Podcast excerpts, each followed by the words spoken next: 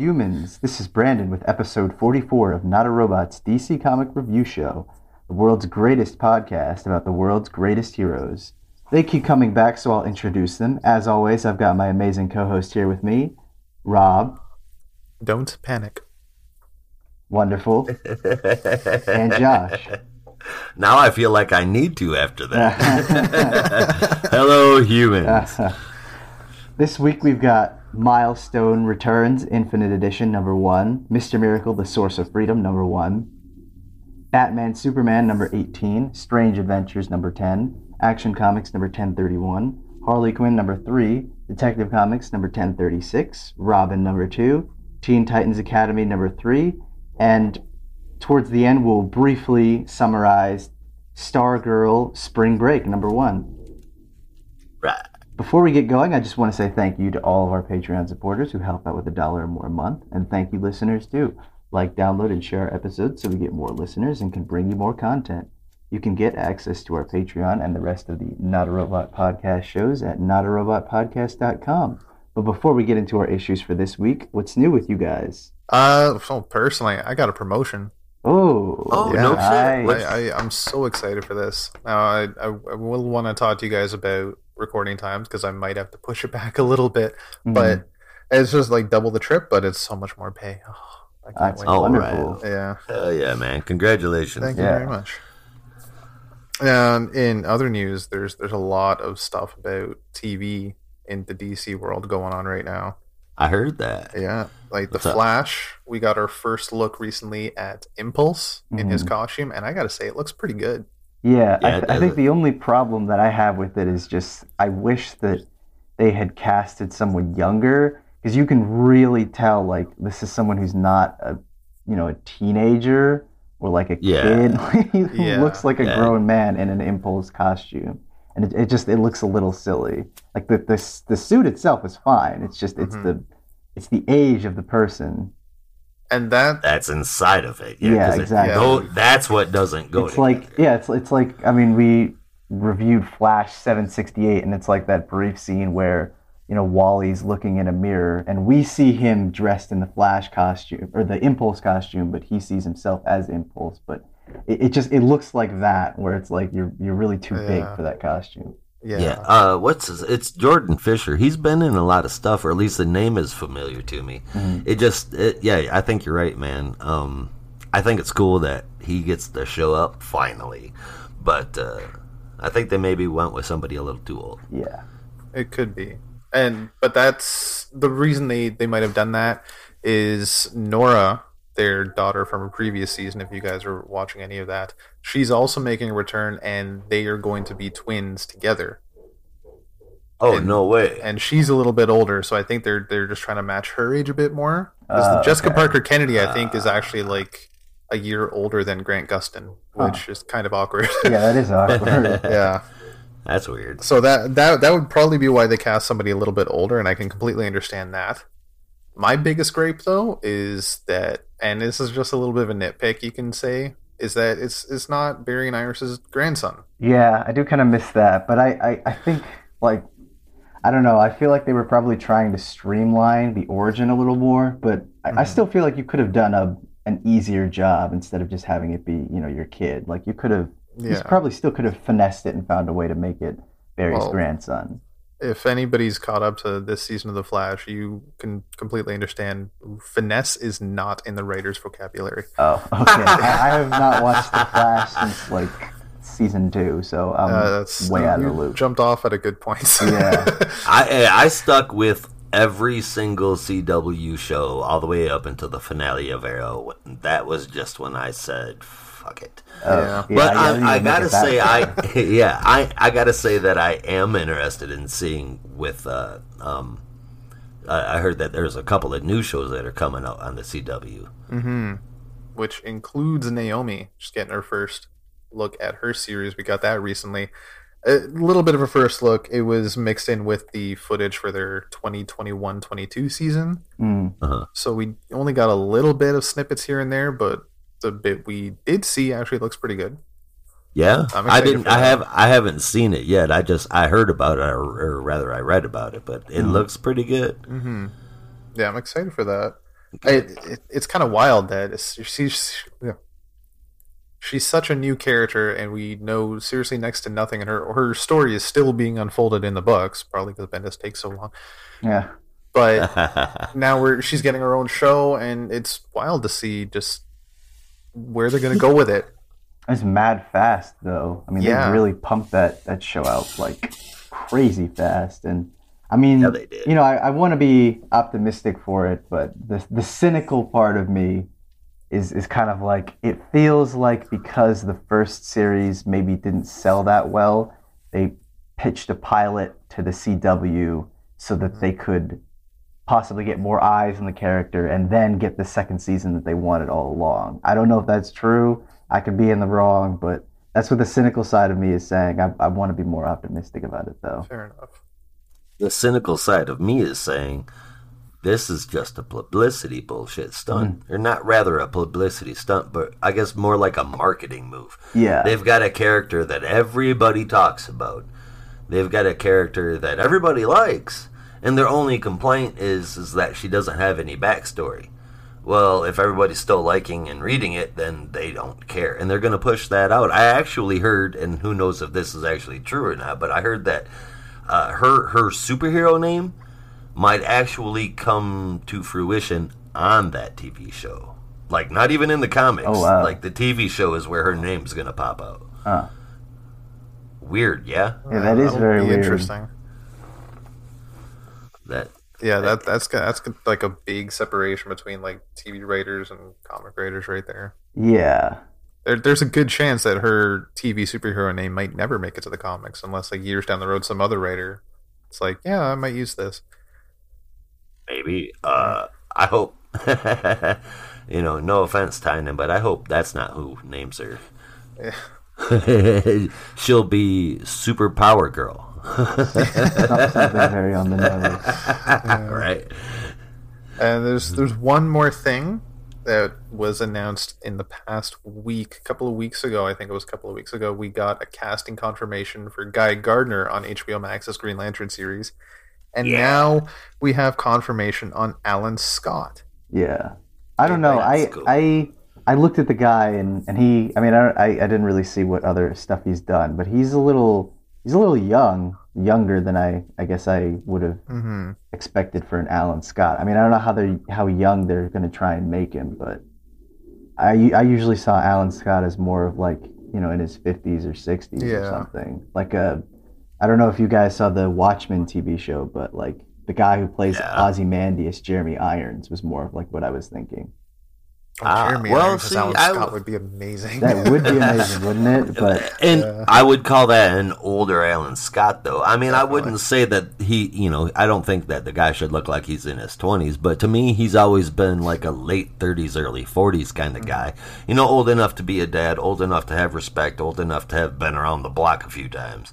But, I mean, definitely not looking like a leather bag. I mean, you oh know, yeah, no, I mean not like like basically the same age as Jay Garrick, maybe a little younger. Yeah, maybe a little younger. Gotcha. Now, from what I understand, and I might just be pulling this out of my ass, I just think I remember reading this months ago.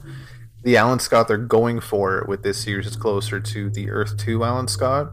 That Earth Two book we had okay. uh, a little Well, while he was in younger then. Yeah, yeah, yeah, yeah. Not All- at least with the character base, not with the Green Lantern idea. Like he's like an emissary of the Green or anything. From what I can guess, there being part of the Green Lantern series is supposed to hmm. tie in the Green Lantern Corps. So that'll be interesting to see how that's going to go. It's TV. It, al- it always changes, you know? Oh yeah, yeah. Oh, that's that's the biggest news in the TV land right now. Well, I I've heard that they are they are possibly making an Arkham Knight series on HBO Max built around Ben Affleck's Batman. Really? Yeah. Now it's total rumor. There's no proof to it whatsoever. But yeah, coming down the grapevine, that's something that's actually being considered. Um, speaking of Batman, they are putting out a book called uh, what was it called again? Batman: The World, and it's it's gonna be Batman stories like all across the globe, and in each country that they put him in, it's going to be creators specifically from that country.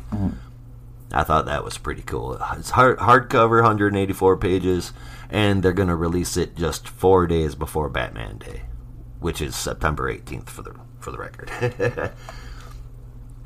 and uh, have you guys been over on DCComics.com lately? Not not in No. uh, a couple weeks. No.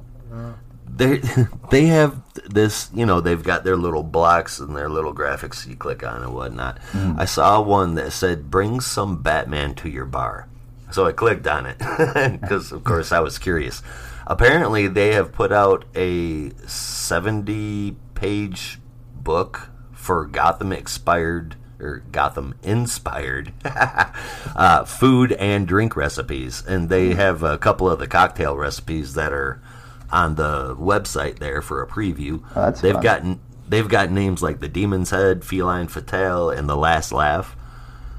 Uh, oh, wow. They've got one called Elegy for Cat for Kate Kane. Hmm. That one's two different kinds of vermouth, pomegranate juice, club soda, and a lemon twist.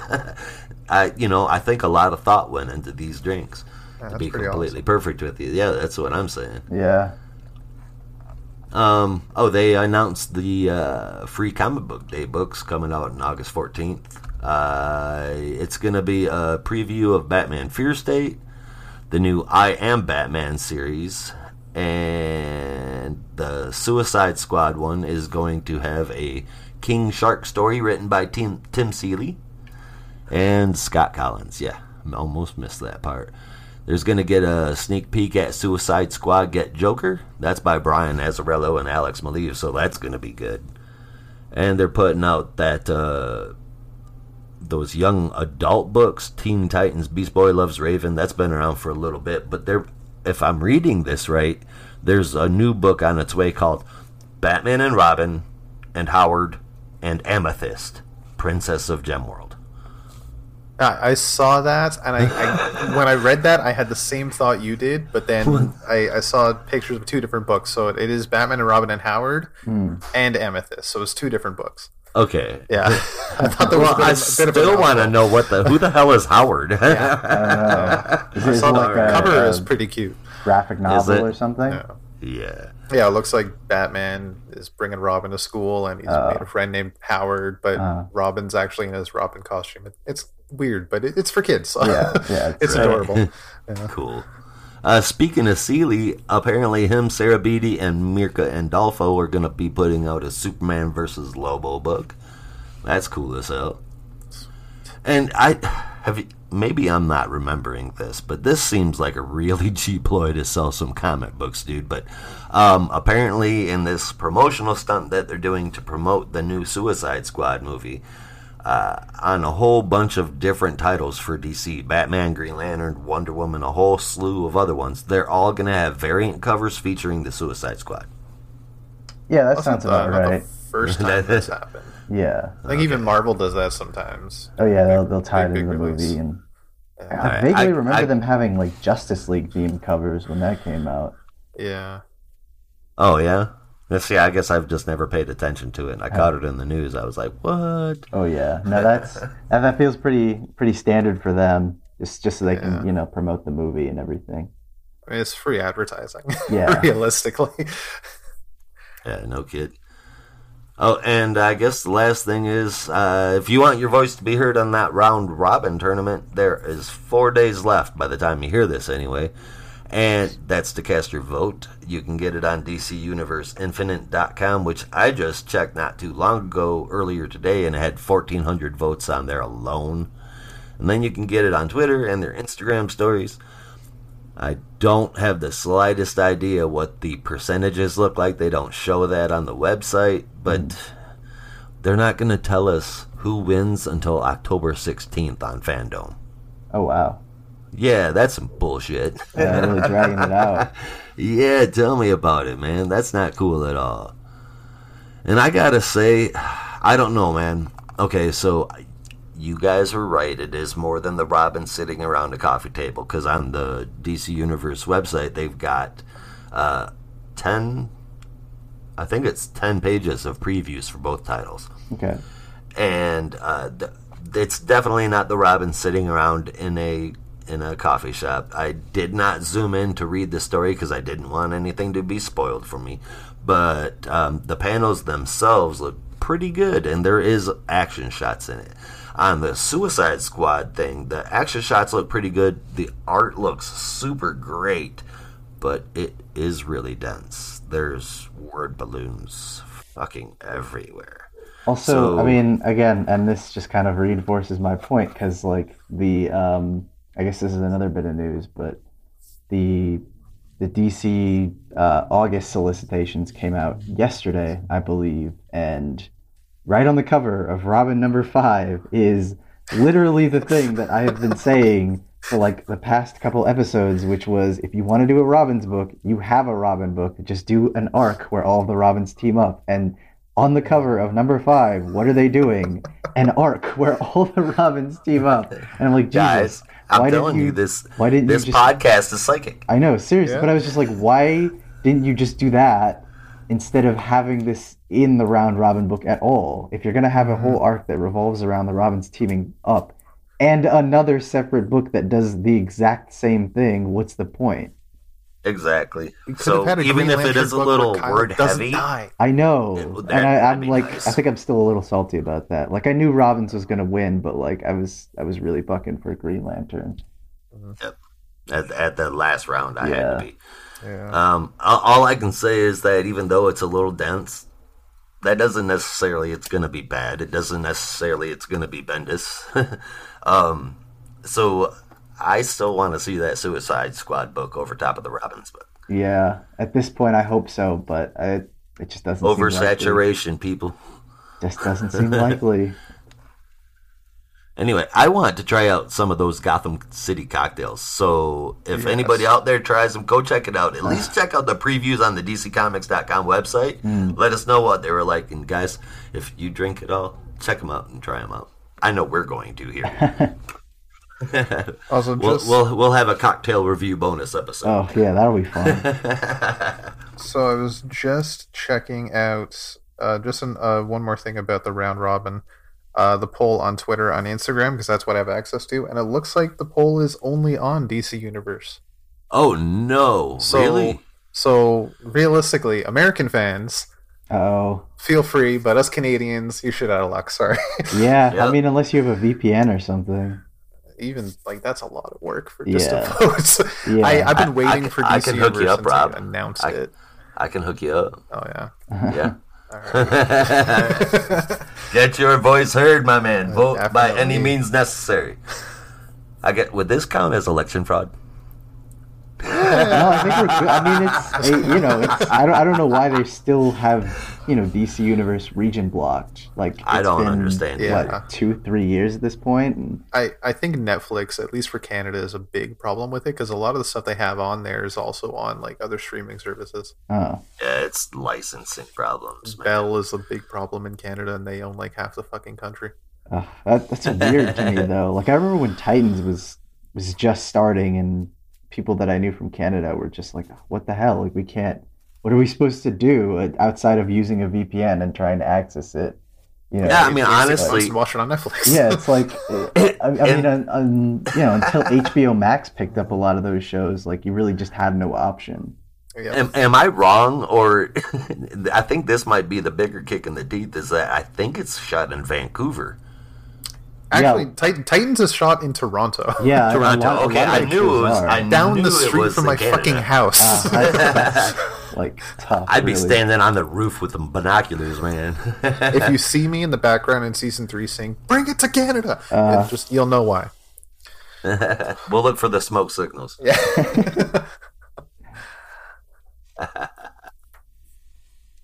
Oh man, Right. Well, is there is there any more news? I think that about sums it up. yeah. I, I still like. I have this nagging feeling there's something I'm forgetting, but I, we've talked about a lot of news, so it's. I don't think I'll remember any. Yeah, I think I think that's everything. But Uh, Seeley's got a lot of stuff coming out. I'm excited, but uh, I I suppose it's time to dive into them reviews. all right, yeah.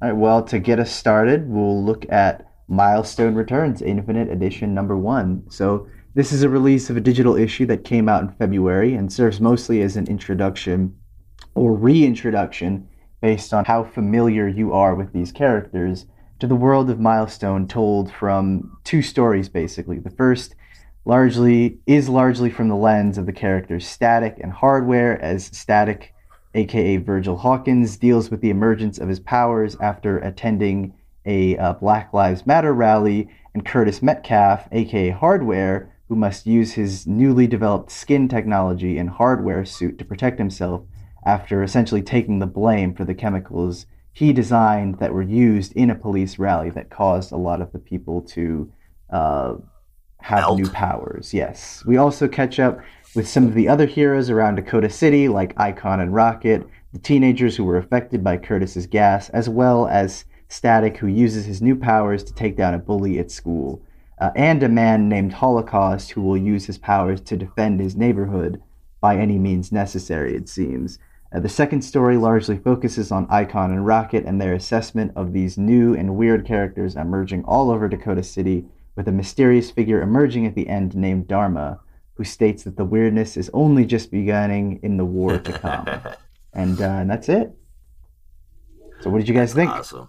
Uh, dude, I absolutely. First off, let me. Say, I absolutely dig the art style in all, like, uh, in well, I'll say all three stories because the art style went back and forth with static and and hardware, and uh, it was fantastic. Of course, Jim Lee stands out. That dude is easily one of my favorites all the time. But he, I, I never bring him into the discussion because, I guess you know, after so long, I just consider him part of the brass now.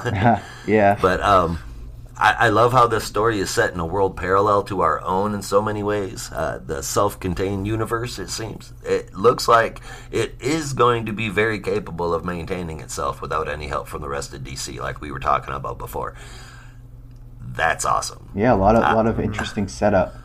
Yes, yes, yes. Is And, there uh, is I- there uh, and I have to ask, just with so many different focuses on kind of the different characters around Dakota City, is there any one that's kind of stand out for either of you two, or are you just kind of taking it all in? Oh, I've always, uh, you know, everybody loves Static, of course, but Mm. uh, Icon and Rocket, I have always loved them. I, I they've, they- they're absolutely uh, like, uh, oh, geez, I'm completely blanking. Um, Laurel and Hardy, almost, you know, of the superhero world, and because they're so completely opposite. And uh, I, I just always love that team, so I'm, I'm digging that. But so far, man, all of them look great. Yeah, I, th- I think for me at least. Oh, sorry, Rob. Did No, you want to go fine. ahead? Uh, yeah, sorry. Um, so I'm from the generation that grew up with the static cartoon, Mhm. a Static Shock in the late '90s, early 2000s, and I was so excited to see him back in a book. I actually didn't get a chance to read his book in the New 52, but now to be the real OG Virgil Hawkins again, I'm so excited to see him back. Oh yeah, mm-hmm. And Hardware looks just Yeah. badass. I think Oh, Yes, he does. that that's the one that I was actually going to say interests me the most because I mean I wasn't overly familiar with hardware, but I kind of had like a general understanding of of who he was. I hadn't really read the original series. I told in our Slack channel that I had the the like a floppy of the first issue that I found at like a flea market or something. I just kind of like stuck it in my long box and just kind of left it there and forgot about it. But I pulled it out before we started recording and uh, and I read it and it, it, it definitely holds up and I think that's Yeah. I mean hardware's kind of seems like a character that could fit pretty seamlessly in the DC universe and I'm, I'm surprised they've never really used him outside of the the milestone stuff because I feel like along with they brought him into the new 52 area that, Yeah. at, towards the very end of Oh it. yeah, yeah. But I, I feel like I mean I don't know. He seems like someone that would kind of work well with a lot of the different teams. And like I said, I'm surprised they haven't really done anything because I, I could definitely see him,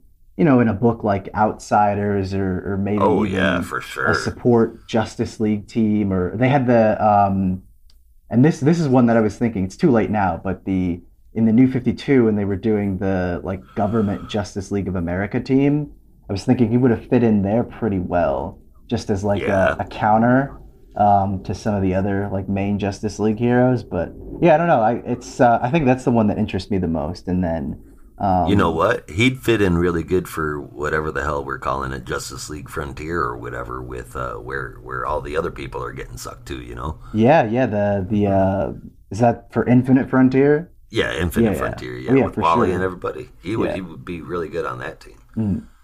But again, I think that they don't need to cross over. I think these characters are going to be strong enough to have this self-contained thing going on, and the fact that they started it off with uh, a, a crowd being dispersed by this gas, this chemical agent. There's untold amounts of people that have been granted these superpowers, let alone the ones that got melted. Yeah, Um, yeah. that was messed up, man. They, they in in the part of, in, in part of the story, you hear that they have bandages wrapped around them just to keep their skin from falling off, and that's that's the ones that didn't develop superpowers, of course. But uh, man, what a story, dude! What a story! I straight up.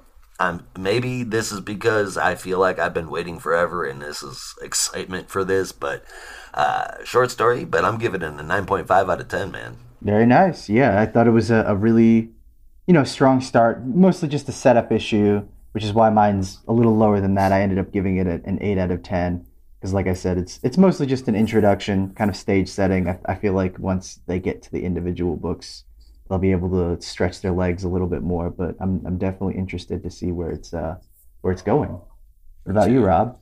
I, I can definitely agree that it would be better suited in its own universe, and it doesn't have to mesh with the the overall DC universe. As excited as I as I would be to see Virgil Hawkins team up with Jackson Hyde, hmm or even, or be even with okay. the uh, the Teen Titans again. They had him uh, in the Titans shortly before the uh, the New Fifty Two for quite a time hmm after they Oh kind of merged gosh. the universe after Final Crisis. But uh, but yeah, Could you imagine Static and Damian? oh god, yeah. Well, it's it's funny because there was supposedly uh, this is one of those like rumors that flies around and no one is really sure if it's it's true, but um, the writer for Supergirl around that time, right before he left, I think he did like two issues. Nick Spencer, who is kind of over at Marvel now doing his own thing, but while he was doing Supergirl, he talked about trying to basically do a backdoor pitch for a Young Justice series. And on that Young Justice series, along with Damian and Ray West, who was Impulse at that time, uh, was going to be a lot of like the basically the Teen Titans characters that had been kind of shunted to the side, like Miss Martian um, and uh, and Static. So in another universe, that might have happened, but Mhm. uh, alas, sucks. we shall never know. unfortunately. But yeah, I, I loved this book. Uh, It's just fantastic. I'm so excited for the future of Milestone again, and that this is back. They- had to fight to get these characters off the ground back in the 90s, and they did, and deserves its time in the spotlight for sure. And I honestly, I didn't know how to grade this any less than I did. I had to actually like sit down for a few minutes and think about a reason because I felt like 10 out of 10 as much as I pretty wanted to give it just might be a little on the nose. So I found a reason. I just wish there was a little bit more hardware. I felt we got a lot of Rocket and Icon and a lot of static and Yeah. not a lot of hardware. I wish we could have seen a little bit more hardware, but it makes me more excited for his book. So for that, 9.9 out of 10. Wow, very high. I'm I'm so stoked for this. Yeah, yeah, and um, I, I I had seen this, but I kind of forgotten about it. But um, uh, Josh had mentioned that the hardware series is going to be by uh, Brandon Thomas and, and Denys Cowan. So I'll make sure to support that. One for Brandon solidarity, and two, um, just because you know it sounds really interesting. right. All right. Well, All right. next we'll move on to Mr. Miracle, the Source of Freedom, number one. And uh, do you want to take that one away, Josh? I sure do. This one is also written by Brandon. Brandon Easton. Oh man, I'm feeling like super represented over here. right? And uh, I'm I apologize right off the bat, guy, but uh, I'm gonna butcher your name. I think it's Ficho Ossio and and uh, Rico Renzi on art, Yannick Paquette on the cover, and Rob Leigh on letters. And as far as Mr. Miracle goes, Shiloh Norman is a badass Mr. Miracle. Oh yeah. While both of the Mr. Miracles are good characters, I feel like Scott Free is just a little depressing. That's not the first time I've said that on this podcast. Thaddeus Brown was actually the OG Mr. Miracle and tra- he trained both versions of himself, I suppose. uh, it starts off with him performing the highest space jump in human history. That's Shiloh. 62 miles in the air, or 100 kilometers if you're like Rob in the rest of the world. Mm-hmm. of course, he waits until the very last second, literally before not crashing into the Earth at Mach 1.5. Yikes. And he, he has definitely made a career out of his talents. Unfortunately, that career is dipping a bit even after that stunt. You get a peek at his surroundings and the place he's living in, though, and he's still doing okay he's uh he's told that he needs to go out and either be a hero to pick up his ratings and get people to like him again or to take off the mask. He's not going to reveal himself even though the public is demanding it, so hearing up is what he does. Well, that and trying to be a ladies' man that comes with a non disclosure agreement. Uh, he's not as good as that as he is escaping things, though. He has a valid reason for not wanting to reveal his identity, and that's largely tied to being a black man. As he says, things haven't changed much between 1969 and now. And the issue ends on quite the surprise, with the only child of Big Barda and Scott Free, somebody named Never Free. and it looks as though he wants to take the costume from him. And you know what? I can understand why this guy wants Mr. Miracle's costume. This guy looks like his costume was put together by going through the recycling bin of Earth's superheroes. I saw a little bit of Aquaman in there, I saw some Robin. but in any case, I love it. This was a great read. The art was so much better than what we had in Future State, much more appealing to a wider audience. And if you want to sell books, that's what you have to do. And, uh, there were just a few art issues, mostly a few faces, some coloring issues, but it is a solid 8 out of 10 for me. Nice. Rob, what did you think?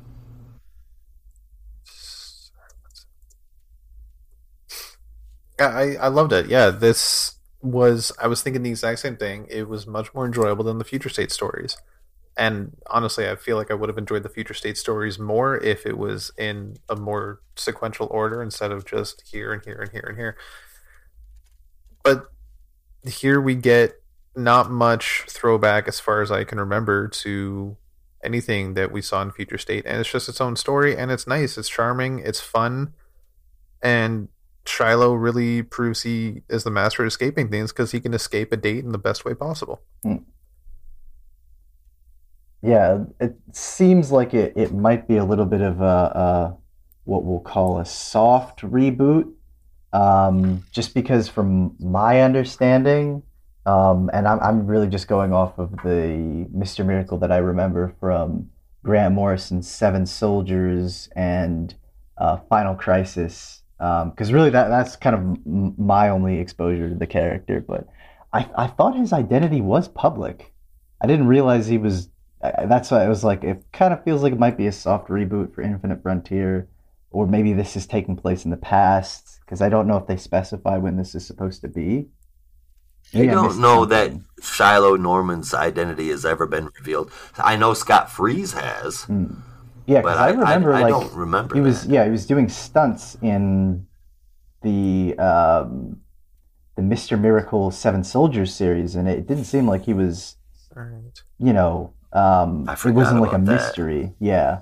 But again, I, I, like that's why I'm like I don't know. Is this like a little soft reboot? Is this an origin story? I think it's just where we're at with Infinite Frontier. Yeah. Which is going to be the excuse for a lot of stuff. yeah. Well, I mean, yeah. Like I said, it could have happened years ago, or it could have happened last week. But this is a a newer, updated origin. Mm-hmm. Hard to say. That one just it kind of was a little confusing for me at least. Uh, hey, just real quick before we move on any further, uh, I just happened to see a piece of news come across here that the um, the guy that's going to be directing the Green Lantern series on HBO Max is actually Lee Toland Krieger, and he works on Superman, Lois, and Riverdale.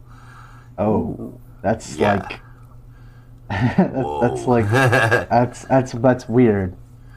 That's like a yin and yang situation. The good and the bad. well, here you go. All right, so we've got Greg Berlanti and Marc Guggenheim that's writing it, right? Those are Ooh, two total names. CW heads. I don't love those names either, but Yeah. the next one I do. Seth Grahame-Smith. Are you guys familiar with that name? Sounds familiar. He's the guy that takes historical events and throws monsters into them, like Pride and Prejudice and Zombies and Abraham Lincoln Vampire Killer or Vampire Hunter. And guys, he can write.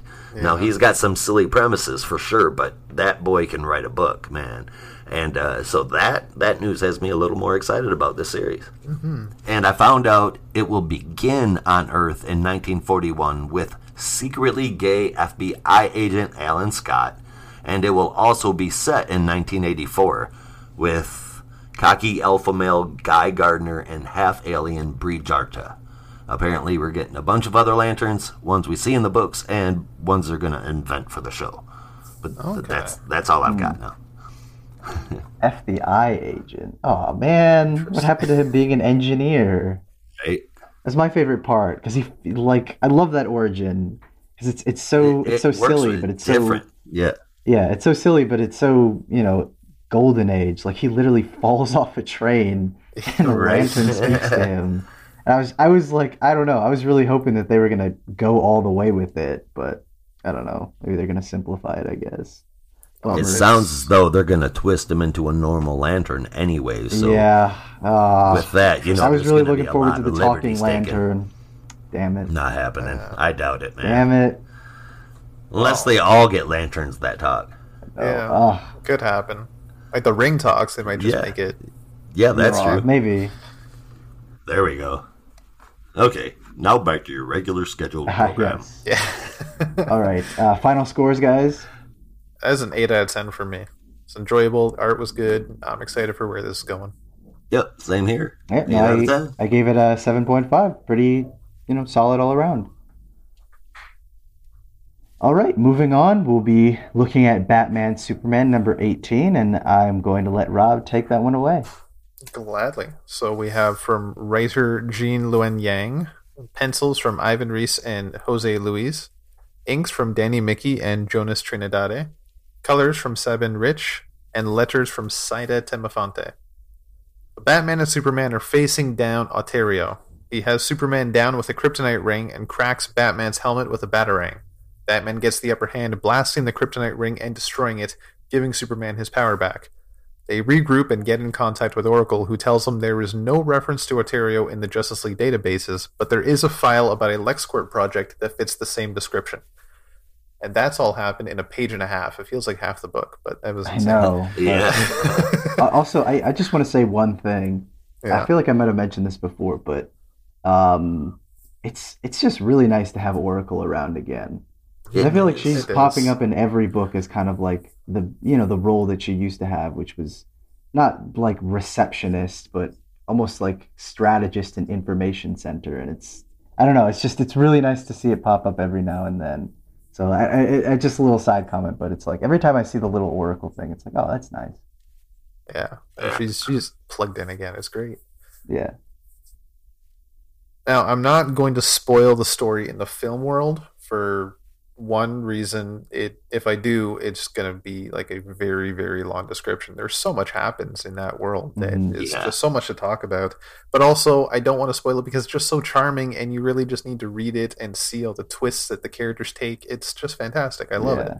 Yeah, me so- too. I like how it kind of seems as though they're setting up this Auteur.io to be Oracle's nemesis a little bit. Maybe. Mm-hmm. And I, I, I just really like how it captures still the tone of like the 1940s serials and you know like the I mean it, it might seem a little corny but it just it really works for me like you know when Batman and, and Superman kind of team up for the first time and use their abilities in a complementary way and Superman's just like, oh, we're great partners, and Robin's just like, uh, he actually has a partner, and like, Yeah. I don't know, it's just it's like that Yeah. Perfectly like Yeah. kind of corny but still works in a really charming way.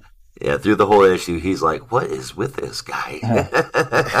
I'm Batman's partner." He somebody even calls him a sidekick, and he's like, Yeah, partner. we're partners. ah, great. Yeah, I I just straight up love the story. I won't even spoil the end because that'll spoil the end for the film strips too. But this, this is just a fantastic story. Oh, it's just so fresh and exciting and interesting. I love where it's going. The one thing I am going to spoil, I will spoil because Screen Rant sucks. Mm. yes, they do. Yes.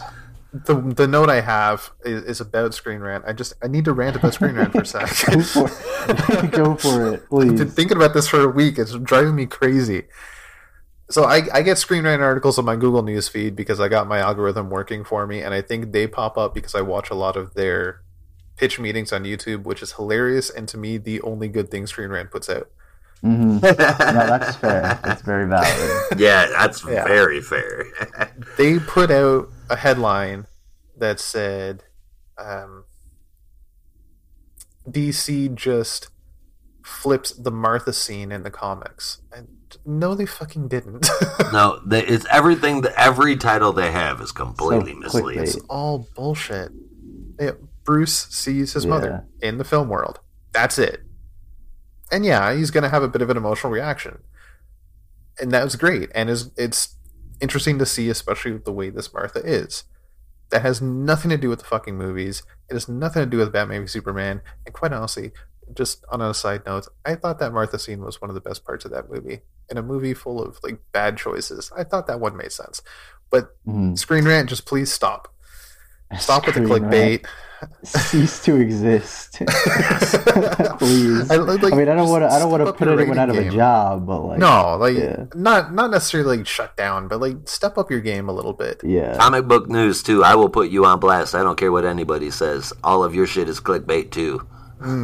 And and uh comic book resources. Quit it with the Oh my god! I was literally just about to say CBR. I was like, Jesus Yeah. Christ! oh, actually, that's that's who I meant. I they wrote they are Oh, the yeah. worst at clickbait. It is so ridiculous. Oh my God. it's so ridiculous. And like, there was leading cool. We got this covered. Oh, they all kind of blew. yeah, yeah. there was a YouTube channel I used to follow that was strictly just Dragon Ball news, and he Ah. he was like plugged into all the leaks and info sources, and he had like friends in the business that he could talk to, and he had like w- like three videos a week. It was good, and and he every so often would just complain about CBR and their top ten lists on Dragon Ball and how bullshit they were, Right. and like of the ten points, most of the time they'd get like two right yeah. and Right. it's just it, they don't actually consume the stuff and they think they can write about it Or yeah, exactly. It's like they'll get the bare minimum of what the content actually is, and then say,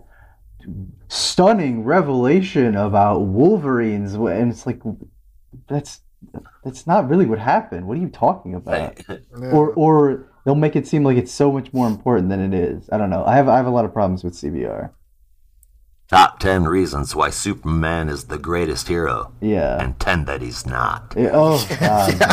But Right. but listen, hey, it's funny that you brought up Dragon Ball, dude. Oh, yeah. Because we're in the middle of reviewing a Yang book, and uh, I think this should be the true Yang Gang, by the way. In any case, he recently said that he wants to do a, a crossover between Superman and Monkey Prince. yes i remember that oh, Yes. I'm so excited Do you know who Goku is based off of? oh definitely he, he Monkey Prince, the the legend Yeah. of Monkey Prince, and they so they both are. Uh, he wants to do this as a way to finally settle the argument of who would win, Superman versus Goku, and this is the only way it'll ever happen. So that's what he wants to do. I think that's cool. yeah and and let's face it it's goku but yeah Wait, it'd what? be cool i could go No. on i have reasons i have powerpoints i have charts oh jeez. i thought long and hard about this goku you think that all he's got to do, Superman flies up while Goku's in the middle of. Ah, ah, in the recent Zip, manga, lobotomize they've him, he's done. improved it. They've, they've, they've gotten faster. Now it only takes two seconds instead of twenty minutes. wow. Jesus. Superman can move faster than that. Uh. Goku's done. Lobotomy done. Goku's instant transmission. We could go on. Okay. Uh, yeah, let's, Superman. let's not do that again. It's gonna- no, have you guys seen that Fantastic on that, that Oh, death battle video? Oh God. Yeah. I, I try to avoid that because that just brings out the worst in people. Yeah, it's just people got like so mad about it, and then and then they did a redux because they were getting so much hate, and they did the same thing, just just to like really double down on it, and people were pissed. That's hilarious. Anyway, yeah, art was fantastic. Yeah. the rating is great. I'm loving the story. Keep getting better and better. I don't even know if you can get much better. It's just great. Nine out of ten for me. Keep it coming. Uh, I'm I'm kind of along the same vein. This isn't something that's a major story. You're not gonna get super invested in it. It is interesting, and more importantly than all the rest of that, it is fun, and that and the great art is what sets it apart from being like a five out of ten average comic book. Hmm. Because you do get that campy, serialized f- uh, feeling here while you're reading the book. And honestly, if that's all it was, you wouldn't be interested. This book turns it up a lot, and you will enjoy reading it. So for that, it gets a seven out of ten. Nice. Yeah, no, I'm I'm still having a really great time reading this book, and and I just I think it's such a wonderfully creative idea, um, setting it in this weird like film world. So um, I'm digging it, and I, I gave it an eight point two five out of ten. Rob, did you give it a score? Yeah, yeah, it was a nine for me. Right Okay. on, man. Cool. All right. Well, next we'll move on to Strange Adventures number 10. Uh, so this issue was brought to us by Tom King with art from Evan Doc Shaner and Mitch Gerads. And uh, there's not a ton to say about this one outside of the major revelations that come out of it, which sounds counterintuitive, but basically what I'm saying is like stuff happens, but like not a lot happens. Anyway, let me explain. Bas- basically, it's issue number 10, and this entire run up till this point Yes. can be summed up on this issue's last three pages. Yeah. So essentially, this issue focuses on a letter written by Mr. Terrific after watching Alana's speech in the last issue that addresses some of the lies that Adam has been telling about his campaign on Rann against the Pykkts. Uh, the letter is juxtaposed with Alana's daily routine as she goes on talk shows and meets with the president and the army and prepares her makeup and does things like that at the beginning and end of her day. As usual, the issue features flashbacks of Adam on Rann leading all the different species of Rann to save the sea folk and fight off the Pykkts, hoping to drive them from the city of Ranagar. Uh, the major revelation, however, is that Adam Strange has made a deal with the Pykkts around Earth, and Alana truly understands the nature of his actions. What happens next will likely be some kind of dramatic confrontation between Adam and Alana, and it's hard to see how Adam will justify this. Uh, what did you guys think? It's been much better this issue, and finally great to see this, or great to finally see this actually getting somewhere. Yeah. They're actually getting some kind of conclusion, or at least heading towards conclusions. Two issues left. You, you got to get there somewhere. Yeah. I thought the the art was beautiful, and uh, I actually really enjoyed this, but mostly because we're finally getting content. Yeah, I just my hope is that for the next issue at least they don't like cuz I know it's going to be some big, you know, dramatic scene between Adam and Alana like, "Oh, how could you do this?" and yada yada yada, but I'm just hoping like they don't ham it up too much and that's the Yeah. entire issue cuz I would just get really tired of that really quickly, Yeah. but um Let's hear from Tom King's number one fan, uh, Josh, on what he thinks about Strange Adventures number 10. All right. Wait, well, thought he first up, I thought he was Bendis' number one. Oh, sorry. I, sorry, I'm sorry. I'm both Both. for both. sure. Birth for sure. Yeah. It, it's it's my triad, my trifecta. Yeah. Uh, uh, between Bendis Bendis. and and and uh, Tom King, and of course everyone's favorite artist, Riley Rossmo. Right. Okay, the first thing that I have to say about this comic book. Holy fucking brutal war crimes, Batman. The- Adam Strange is not just an asshole. He's not just this criminal. I mean, this guy is okay. Basically, if he was on Earth doing all of this shit, they would have hung him pub- publicly. Like no shit. The smell that's been wafting out of this book it's you know obviously we we knew that coming in. It, Adam Strange was not innocent, you know, or else the story would have never been told. It could have been wrapped up the first issue. Uh, the full extent of the, and I don't know if you guys noticed it or not, but the full extent of the "Isn't it beautiful" scene that we've seen several times now throughout the throughout the one. It's been kind of scattered, mm-hmm. where they're standing on that cliff and they're going, "Isn't it beautiful?" It's gotten it's it's kind of zoomed out a little bit more each time we've seen it, and now we get a nice big close up of it, and they're saying the destruction of all the picked armies are is what's beautiful, and um, that's kind of fucked up, man. Yeah, yeah, it's uh, it's it's it's hard to see if you're a if you're an Adam Strange fan. It's a brutal. Yeah, because because I mean I I'm not like no diehard fan, but I always thought he was a you know a decently cool character. He showed up when shit went bad, and yeah, you know, occasionally he needed help. Character. Exactly.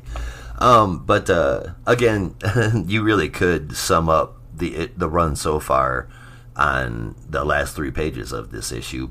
And honestly, at this point, I would say that this run will probably come across much better as a trade. Yeah. Because the first half was really slow paced and kind of a bit all over. You spend the first half going, what the hell? Um, but that considering, you know, that considered, uh, the, this is, I think, the best art yet in the entire run. It's a little bit heavy on words, but not annoyingly so, and it's not set up to block the art. Damn it, Tom King. 8 out of 10. Nice. Yeah. I, I mean, I, mm. I found this issue to be a little slower than I'd have liked. Like, I kind of, I kind of had already guessed that. I mean, we knew that Adam's daughter wasn't dead there was clearly something there, and yeah, it, it, seemed, it seemed like they were driving it. He made some kind of deal with the pick. So honestly, these revelations weren't that big, and at least not for me, because um, I'm so smart. Uh, but uh, but well, it's um, not that the revelations were big because you know, like we said, you know, we're ten issues in. We've yeah. seen all kinds of evidence that that's yeah. what's had. Everything's tended towards it, so no mm. big surprise there the the the thing that I think is um, that that sold it for me was just kind of the way that they put it together. Normally, yeah. I probably would have been bitching about this issue if it wasn't woven so completely. And uh, so, I mean, I, I don't like to do it, but I do have to give credit where it's due, man. I thought so. I thought it was a good issue. Yeah, no, I mean it was it was fine. Like it gave us information. I just I think I would have liked more with um, Alana and Adam instead of it's just like we get the information, Alana does stuff, that's it. like it, it felt a little bare bones for me at least. Um, but eh, you know, it's it it did what it needed to do. So I ended up giving this one a seven out of ten. I, I kind of got the opposite feel in a way where I felt it was telling two stories at the same time, and that kind of flow really works for the issue. You get the story from Mr. Terrific in the letter that Alana is reading, and then you get all the other stuff in the background with the art, and you get to see. Yeah, no, I mean that, it's yeah, yeah. That that stuff was cool. It's just I don't know, like I, th- I think to really hit it home for me, I would have liked to have seen more with with Adam and Alana. It just felt like because I've seen him I, I think the problem was like I've seen him do this type of issue before, where an issue I think it was two or three, we first meet Mister Terrific, and it's just him kind of answering questions, and you're like, okay, I get the sense of who this guy is. I, I think I understand why you wrote it like this, and it's like feels like you kind of just remixed and recycled that template, but instead of it just being, you know, finding out stuff about Alana, it's it's giving us information about what the what the plot is. But I don't know. Maybe that's just me. I it, I don't know. I thought it was a good read, good enough to get eight out of ten. And I got to, I mean that that art, they've always got good art, but I, oh yeah, was that's, uh, that's so good this issue. And speaking, we were just talking about CBR and ranting about or raving, excuse me, about Milestone. Mm-hmm. And believe it or not, uh, Reginald Hudlin and Denys Cowan just sat down for an interview with CBR talking about milestone returns. Oh, that'll be interesting. yeah, it's a pretty Yeah. good read so far. So go check it out if you can. Yeah, very cool. All right, next up, we'll be looking at Action Comics 1031, and uh, Josh, take it away. Alrighty, Philip Kennedy Johnson is the one who wrote this with art from Daniel Sampere and Adriano Lucas with letters from Dave Sharpe. And that uh, beautiful cover was done by Mikel Janín. It turns out that the warships from Warworld were. Ro- this is going to be hard. it turns out that the warships from Warworld that were war refugees running from war zones. And yep, that's pretty much exactly how it's described to us. They belong to different peoples a little bit, but there's one with the insignia of the House of El branded onto her palm. The super fam rescues the refugees, but is unable to convince the Atlanteans involved because the spacecraft landed in the water to let Superman examine this fragment from the ship with some unknown element. Apparently, its signature is very similar to source energy, whatever that means is going to happen later. But while Superman is trying to talk with the refugees and they are trying to headbutt him, John and Supergirl debate whether or not the people can be trusted. Meanwhile, at the Fortress of Solitude, the one with an imprint of El on her hand shows us a bit of a flashback after she wakes up and breaks her restraints, where she basically her existence is causing pain to the rest of her people on Warworld. Whether or not those are Kryptonians or not, we don't exactly know.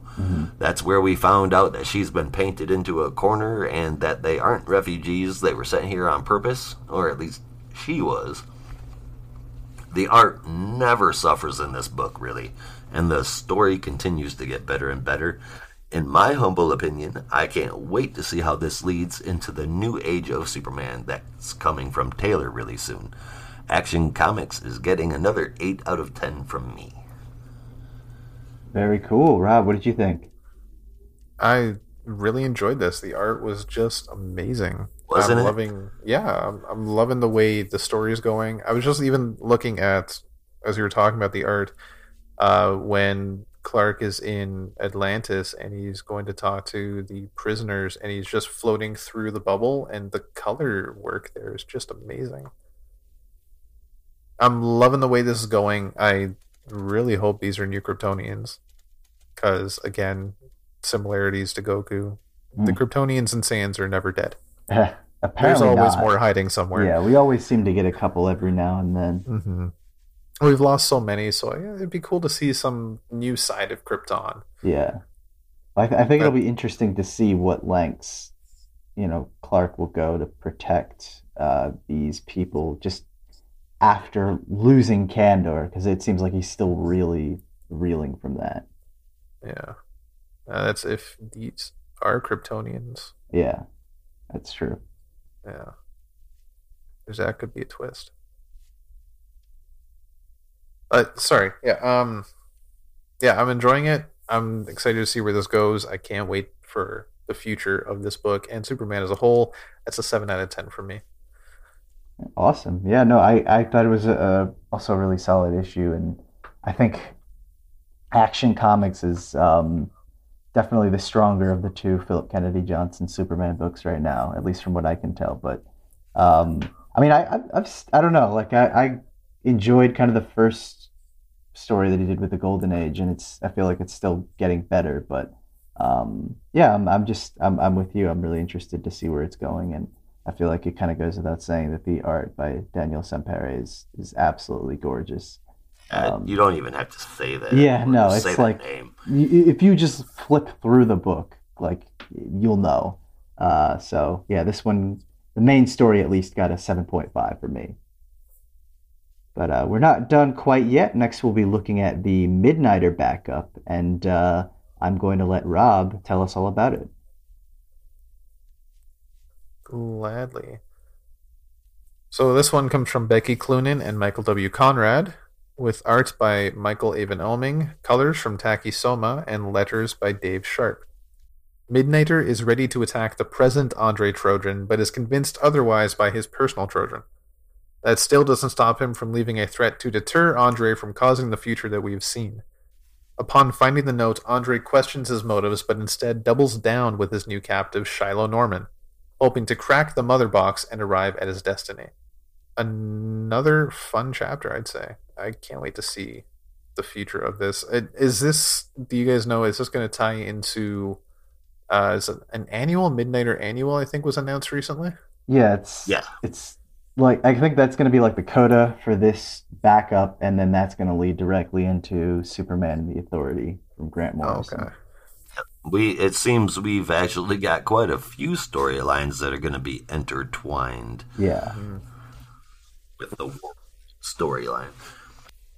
It'll be exciting to see, and I, I still feel like this is one to pay attention to when it comes to all of Infinite Frontier as a mm-hmm. whole and the whole overall story.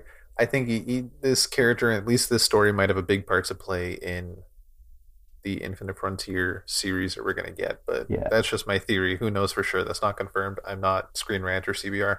but if this is if this is supposed to tie into Superman and the Authority, I'm I, I guess I'm still confused as to when that book is actually taking place. Because every time I see the covers for it, it's like Superman's got you know gray temples and he looks like he's getting up there a little bit. But I mean, if this is supposed to be in the present day, It's not. It's Okay. supposed to be like right before or simultaneously while he's on Warworld, gotcha. where he did look kind of grizzled and a Yeah. little older. All right. Well, uh, Rob, did you give your score? Yep, um, I enjoyed it, and I can't wait to see where it goes. 7.5 out of 10 for me. Cool. What did you think, Josh?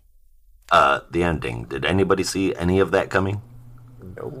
Me either. Dude, yes, more please. I'm even loosening up on my art critique here because I'm actually starting to feel like Oeming is the new Howard Porter when he's at his best, and maybe even a bit better. The the backgrounds for the Midnighter panels are great, though the rest of the panels in the background they feel a little bit lacking. I'm in though. Uh, great progress and seeing this dude have Miracle tied up in whatever that was. I, I can't wait to see where this goes. That's awesome. Yeah, no, So, I a- eight out of ten. nice. I, I, I agree. It just uh, just kind of a solid chapter, and uh, I, I didn't really have much else to say outside of uh, just kind of continues a, a cool story with Midnighter. So I ended up giving this one a, a seven out of ten. So my final score is a seven point two five. I don't know what you guys had. Mine's an eight. And mine would average out to 7.25 as well. Cool. After these messages, we'll be right back. Now, back to our program. And we're back. Hope that wasn't too horrible. Thanks for sticking with Not a Robot. Next, we'll be looking at Harley Quinn number three. This issue was brought to us by writer Stephanie Phillips with art from Riley Rossmo and colors from Ivan Plascencia. So Hugo Strange is done playing around and decides that if he is going to fully enact his SAFE program, as well as some of the crazy experiments we see Strange do in the SAFE facility in Gotham, he needs to deal with the Harley Quinn problem once and for all. Uh, Harley, however, is going full steam ahead with her clown rehabilitation program, despite no one seemingly showing up at first. But after some people begin to trickle in, Harley talks about how she's made plenty of decisions and how she wants to help others. She feels it's her time to do something right. But it's too late as one of Hugo Strange's orderlies, Lockwood, decides to reveal himself as one of the people in the group and attempts to kidnap Harley Quinn along with all of the other people in the meeting. But Lockwood and some other safe orderlies load up the former clowns in a van, and while Harley pursues, the van crashes before she's able to free them. Fleeing into the sewer to escape and plan her next attack, she is met with a rather unexpected friend, the monstrous Solomon Grundy. And it's not even Monday. Uh, thought I'd throw that in at the end. Thought it would be funny, but it wasn't. Uh, No, it was. Yeah, I yeah. laughed. That was good. um, I, I thought this was a, a super solid issue, and um, I mean, I I still do dig the art, but I'll admit that there were some places where it was a little like crazy, especially I think during the uh, the chase sequence because it for a moment there I was kind of confused because it looked like they got into the vans and started running, and then Harley just like seemingly ran and jumped on top of the van while they were at like full speed. And I wasn't really sure what the hell was going on, but other than that, I, I didn't have any major problems with it. Um, it just, like I said, it, it felt like kind of a solid issue, a bit of a retread from what we saw last issue, where Harley's kind of talking about, you know, helping people find their redemption and so on and so forth. And then they're chased by um, Hugo Strange's like orderlies, but you know, still a still a solid chapter. So I ended up giving this one a seven out of ten. How did you guys feel? I, I thought it was very good. I um felt like a short chapter, but that might have just been because I was just enjoying it so much. Mm. The twist with Grundy at the end, I think, is pretty cool. We'll see where that goes. I see what you mean about the chase sequence. My biggest gripe about that is what the hell was she holding on to? Yes, yeah, That that just that, confused me too. Yeah. I was like, were you holding on to like the window or the door? It was kind of awkward. Yeah. But I I I think the art style is still very fitting for Harley Quinn. Yeah, I think like during the more like conversation-y parts where they're just talking in the group or Harley's talking to Kevin, like they totally work, but yeah, Mhm. just during that chase sequence it was a little weird. yeah, some of the action shots are a little awkward at times. Yeah. I really dig that sequence at uh, I think it's a double page spread when she's in the sewer and she's seeing during her monologue all the people in her life. Oh yeah, that was really cool yeah, too. that was really cool. I liked that. It was a fun issue. I, I'm loving this book, and I love heroic Harley. yeah, and it's, It's such a good twist on the character. I, I'm I'm really liking this uh, kind of more reflective take because it definitely feels like she's drawing more on her past as a psychiatrist, and I, I'm Mhm. st- I still really dig that. But uh, Yeah, it was, it's about time she gets like right back into that. yeah, yeah. Uh, this is a seven point five from me. I, I enjoyed it. awesome. Keep it up. Yeah, Josh, what did you think? Okay. Uh oh, here it comes. no, so after my last whole lose my shit rant about Bendis, I got a little bit of flack for it. So I'm going to try and pull that back a bit and dial it down. That said, the story is okay. It is a fun one for Harley. I, I do like that she's going back and her character is that she's not just a ditzy Mr. J fan girl anymore. So that that's awesome. It is a fun story for Harley. I can't tell if it's tied to the rest of the world completely or not. And I am into Philip's voice for Harley. If if if literally anybody else was behind the illustration, I I would have rated this so much higher. So much higher. But I can't. So 5.5 out of 10. Oof, tough break. It is what it is, man. I mean, I just, you know, Ros- Yeah. Rossmo's art isn't for everybody, and I mean that he doesn't. Well, sometimes he does, but he doesn't ruin entire stories and characters and the whole nine yards like the other person I tend to rant about. So, um, yeah, that's that's where I'm gonna leave it. Five point five out of ten, and I promise I won't do a bunch of cussing and and, and yell at anybody. All right, all right. We'll we'll move on to the next issue.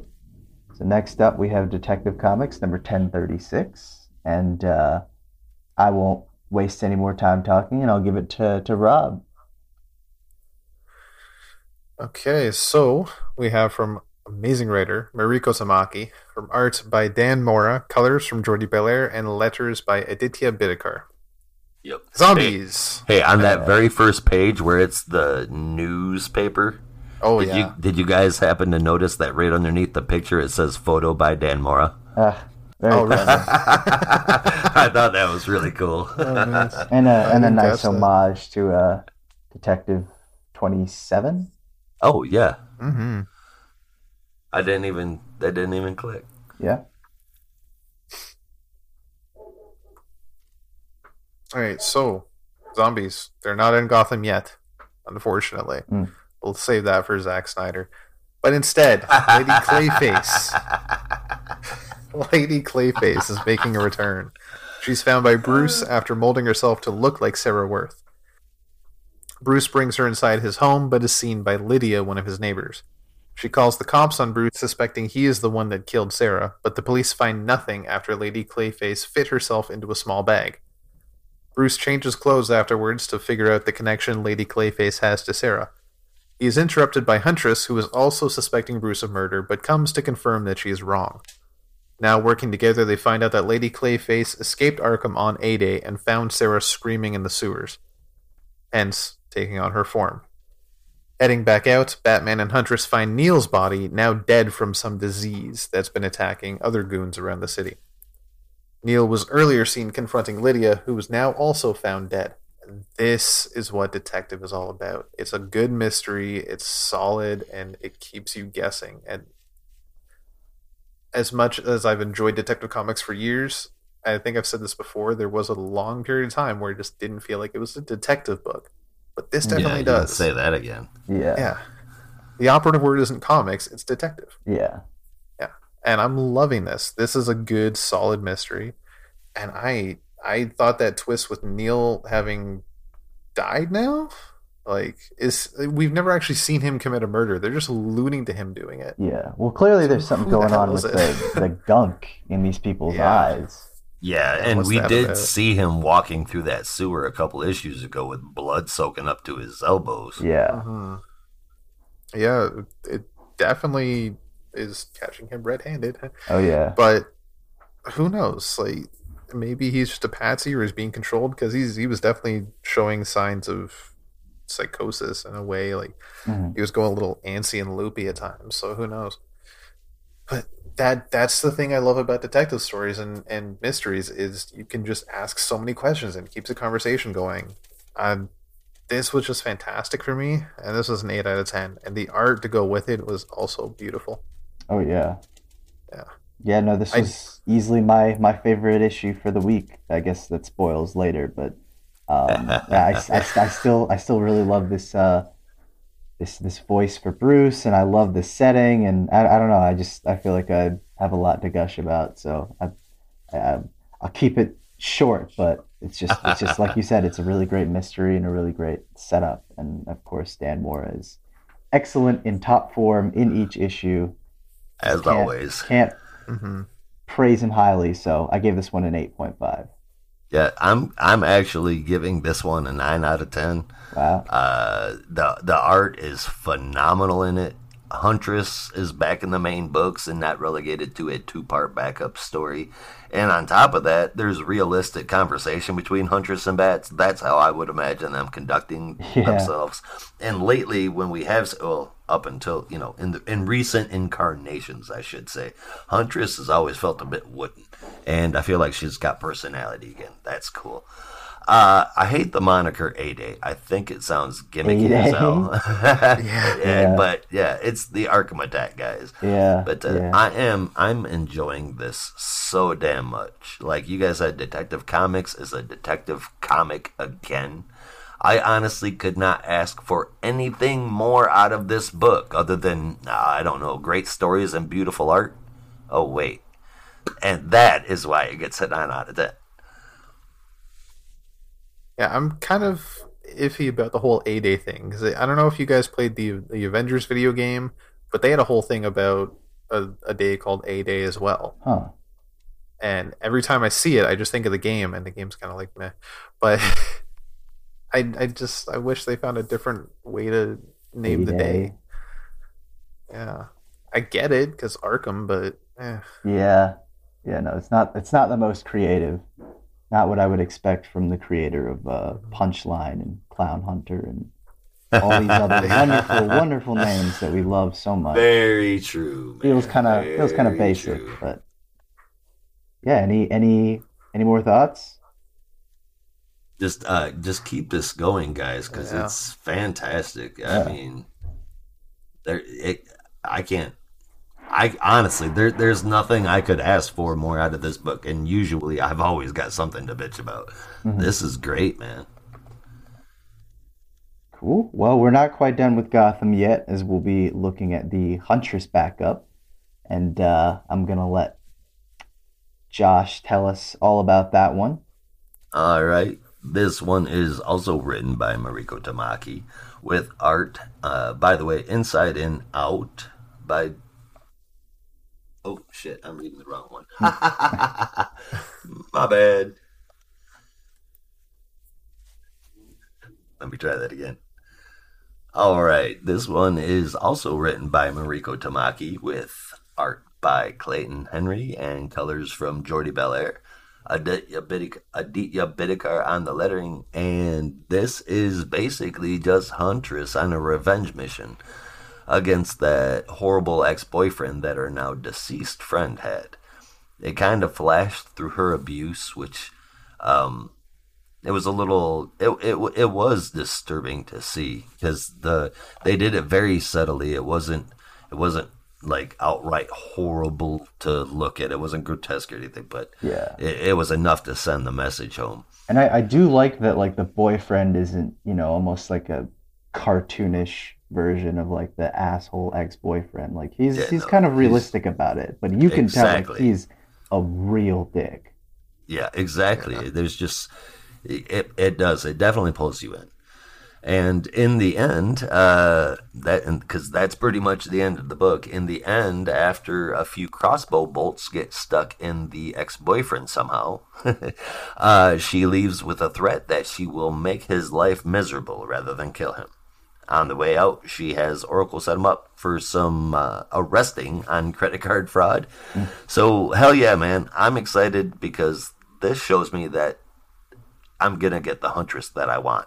Yeah. And having it all tied up together in one pretty book that shows me she's returning, I will take that all day long. It's short and honestly not much happens, but I'll take this direction because it I'm getting more Huntress. So this one gets a 7 from me mostly because it's a long page closure type of thing with just one previous issue. So uh, you know, it suffered in that regard, but it, it it was good, and I'm excited about it. Seven out of ten for that. So I am gonna give the entire book. Uh, I'm actually gonna round it up a bit. Eight point five out of ten. You know, I'm I'm in the same boat. You know, it's just kind of a solid conclusion, and uh, I'm I'm really looking forward to the the longer uh, story that we're gonna get in uh, the Secret Files issue that should be coming up in a couple months. But um, Yeah, like I said, just yeah, just a solid conclusion, and uh, I, I gave this this backup an eight out of ten. So my full score would technically be an eight point two five, but I'm I'm gonna round up to an eight point five. I just I kind of like that better, and I think Yeah. just looking back, I, I enjoyed it more than just an eight point two five. And before we move on, we we really raved about Dan Mora's art. Um, Clayton Henry, this this really is some of his best work. The only thing that I've ever really complained about is that he's got this almost trademark style of drawing faces Oh, yeah. very long, and you don't see that here at all. And so it's just it's wonderful to look at. And I actually had to look at the credits to see that it was Clayton Henry because without the long faces, I didn't recognize the style. I, I think the colors Awesome definitely definitely helped too because I mean I remember he did a Black Lightning book like a couple years back and it was just I mean it was fine it just there were moments where it looked like really wonky and I was like ooh I don't know about this.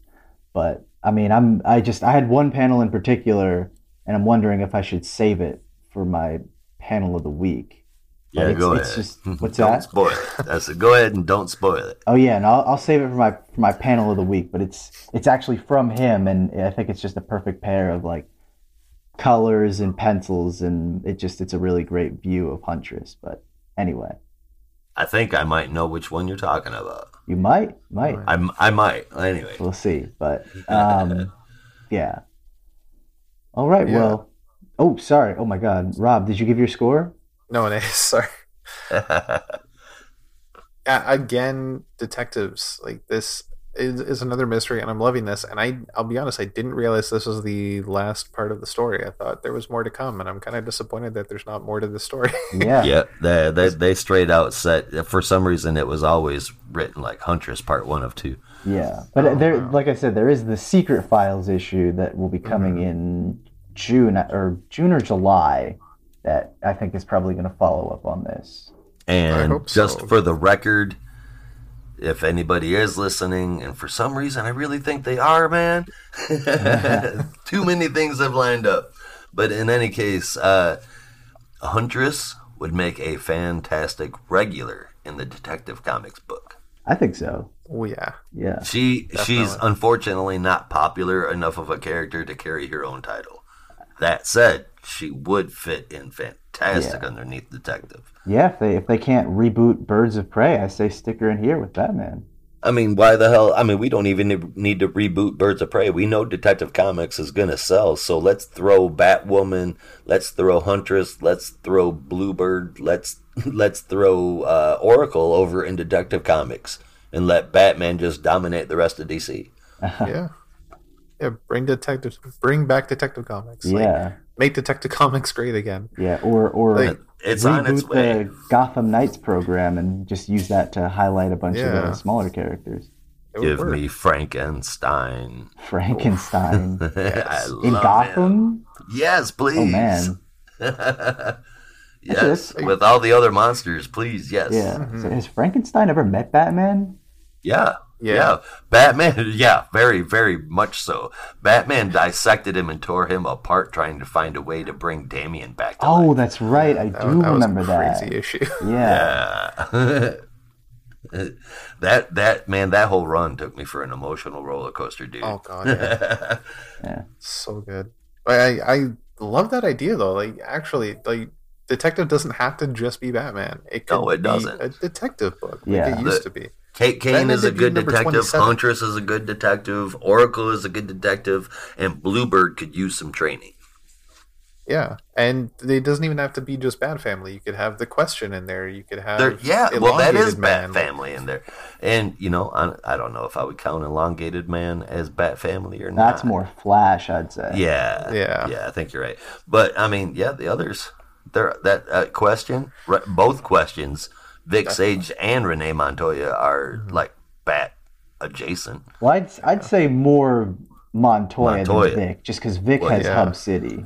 Well, He- yeah, he I mean they're not the place. same, but the the question and Batman Vic Sage they've they've they've met up quite a few times. Just I'd say Batman and Jim Corrigan are kind of adjacent to each Yeah, other. I feel like I feel like Yeah. Jim Corrigan's probably someone who could, which is another one that surprises me that no one really uses him in like any, you know, detective or Batman books anymore. But the Spectre, Yeah. kind of he's kind of just like he only appears in you know JSA or you know when Wonder Woman dies. yeah, or, or some something somewhere like there. Yeah, yeah, that would be a fantastic. Like Jim Corrigan just in trying to figure out why the Spectre brought him here. Like that would Yeah. be great. Hmm. But that that Huntress cover that you just showed us, Brandon. Yeah, isn't it God, gorgeous? that is beautiful. I know, right? I, beautiful. that's so hyper realistic, almost. Oh my god. I got super excited for this book now. Oh yeah, yeah, and it's um for anyone who's read Stray Bullets, it's it's David Lapham doing the art, which I think is going to be so awesome. Oh my god, are you serious? Yeah, yeah. So Oh, I'm looking on the cover right now. yeah, Hell it's, yeah. going to be pretty stacked. Oh man, that's fucking awesome. Yeah. oh, Totally worth five bucks. Oh yeah, for sure. definitely. But, Just, uh, just looking at the cover, I'd Yeah, no, it's for that. yeah, it's gorgeous. It is gorgeous. Um, but yeah, any, So any it's- final thoughts? is that going to because reading this second part i really got the feel that they were hinting at this boyfriend as abusive and dickish as he is is Hmm. not the man that killed mary No. and i that's why i was thinking there's got to be more because they're not just going to end on that like huntress has to get the killer Yeah. All right. Now, So- also, most of the secret files, or at least the one up till now, they've been digital only. And with a $5 price tag, I'm going to assume that this is definitely not. So maybe we're getting a major Huntress push here. So I think well those I think are the the Infinite Frontier secret files. I guess this is a Oh, new this is kind just- of like just- special oh. yeah Batman secret files series. Ah, That's not damn it. digital first. It's, it's its own separate thing. But um, All right. yeah. I'll take it, though. Yeah, Oh, no, definitely. definitely.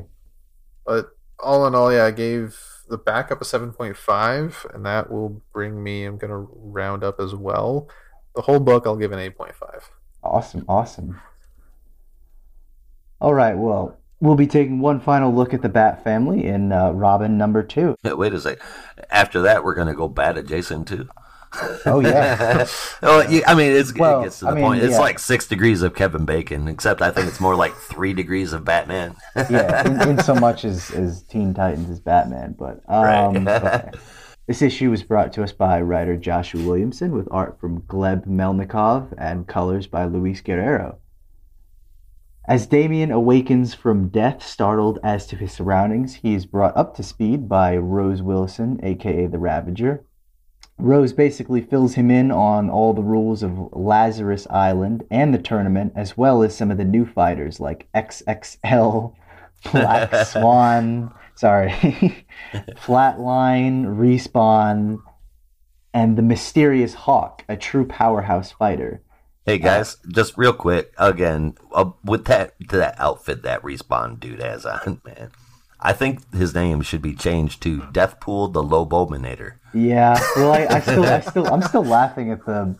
This came out like a month ago, and I'm still laughing at the thing that Damian said when he's walking by him, and Respawn's just like, "Oh, my name's Respawn, I'm whatever," and Damian's just like, "Nice copyright infringement." I know, right? anyway, um, so Ravager even offers to train him, but Damian, being the cocky brat that we all know and love, blows her off and proceeds to investigate the island. After teaming up with Flatline to look into some of the mysterious aspects of the island's connection to the Lazarus Pit, Damian is ensnared in a net by Ravager, who decides that Damian needs some training whether he likes it or not. But this training isn't for combat or murder. Instead, it's for something much, much scarier for Damian how to have fun. Oh, God. The horror. Uh, But um, yeah, this this issue was uh, was a lot of fun, and um, I mean, I I I think I don't know. I feel like I, I tend to kind of groan with a lot of new characters because sometimes they can just kind of pop up and then fade away into the nothing. But um, I I, I kind of like Flatline for Damian at least. I I, I, Yeah, I they also really well. like the the nod that um, she's Lord Deathman's sidekick because right. I just like I'm like like Lord Deathman from Batman Incorporated is the last person I would have ever expected to have a teenage sidekick, but here we are. Or even name dropped at this point. Yeah, I know, right? oh man, I love that this book started out with Ravager talking shit to Damian. I Yeah. thought that was hilarious. I also thought that it's hilarious that this Mortal Kombat DC style death tournament on Lazarus Island gives you three lives like Mario Brothers. Yeah. now you lose your soul if you lose all three, but you get to live forever if you win. Uh, is that really a prize? Immortality from anything tied to the Lazarus, anything in DC. D- Just it, that sounds like a bad idea. um, it's good, Damian. That did did you guys get the like? I was reading this book and I saw the spark of joy drawn on Damian's face when he was like, "I don't have to hold back." yeah. It's like, it's like Wait for that. yeah, you just gave this kid his birthday, Christmas, and even his first three anniversary presents after he gets married. He's I, this kid has never been happier in his life. I'm still volleying for Deathpool the Lobominator, and um, Connor Hawke, dude, fuck yeah. Connor Hawke. Except they're they're yeah. teasing it. It's it's like dangling a carrot. Like we're almost there, but not almost there. But uh, did his? I guess I'm kind of ragging on clothes today, but uh, his his outfit is kind of looking like some weird mesh between Green Arrow from the CW and Dick Grayson's Robin outfit. I just- Yeah. it looks really weird. Uh, Yeah, but I like it, though. Connor Yeah, Hawk will nice. definitely kill, though he may not exactly be happy about it. He seems like he's a little guilty. He apologized to the guy before he snapped his neck. I think it's kind of dumb that Ravager is the daughter of the world's greatest assa- assassin, and she's going to train Damian, son of the Batman, in having fun. I know. Uh, hey, but he's got to learn from someone.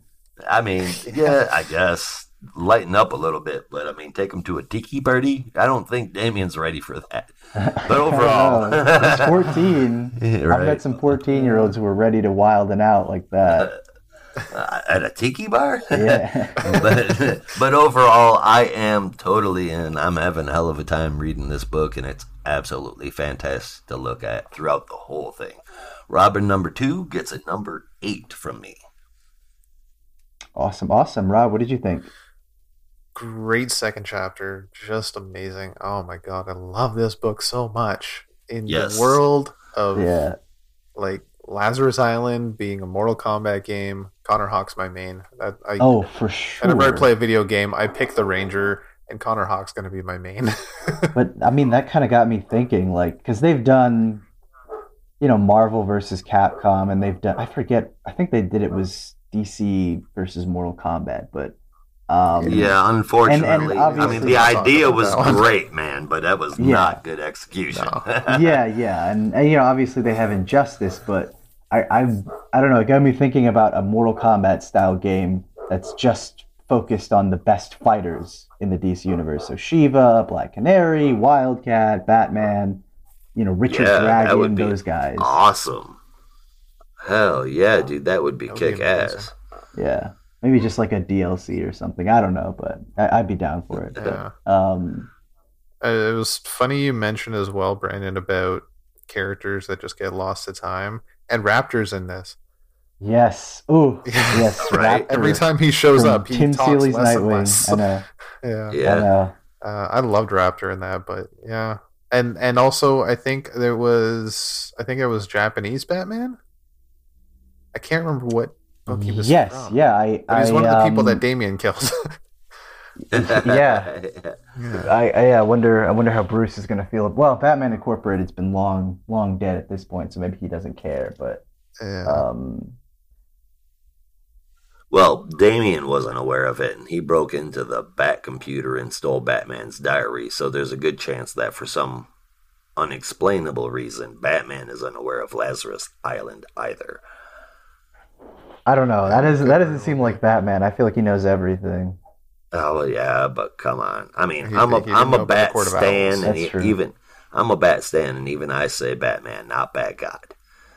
You know? Yeah, yeah. We'll see. But um, yeah. Um, moving on, we'll be taking a look at Teen Titans Academy number three, and uh, I will let Rob take it away.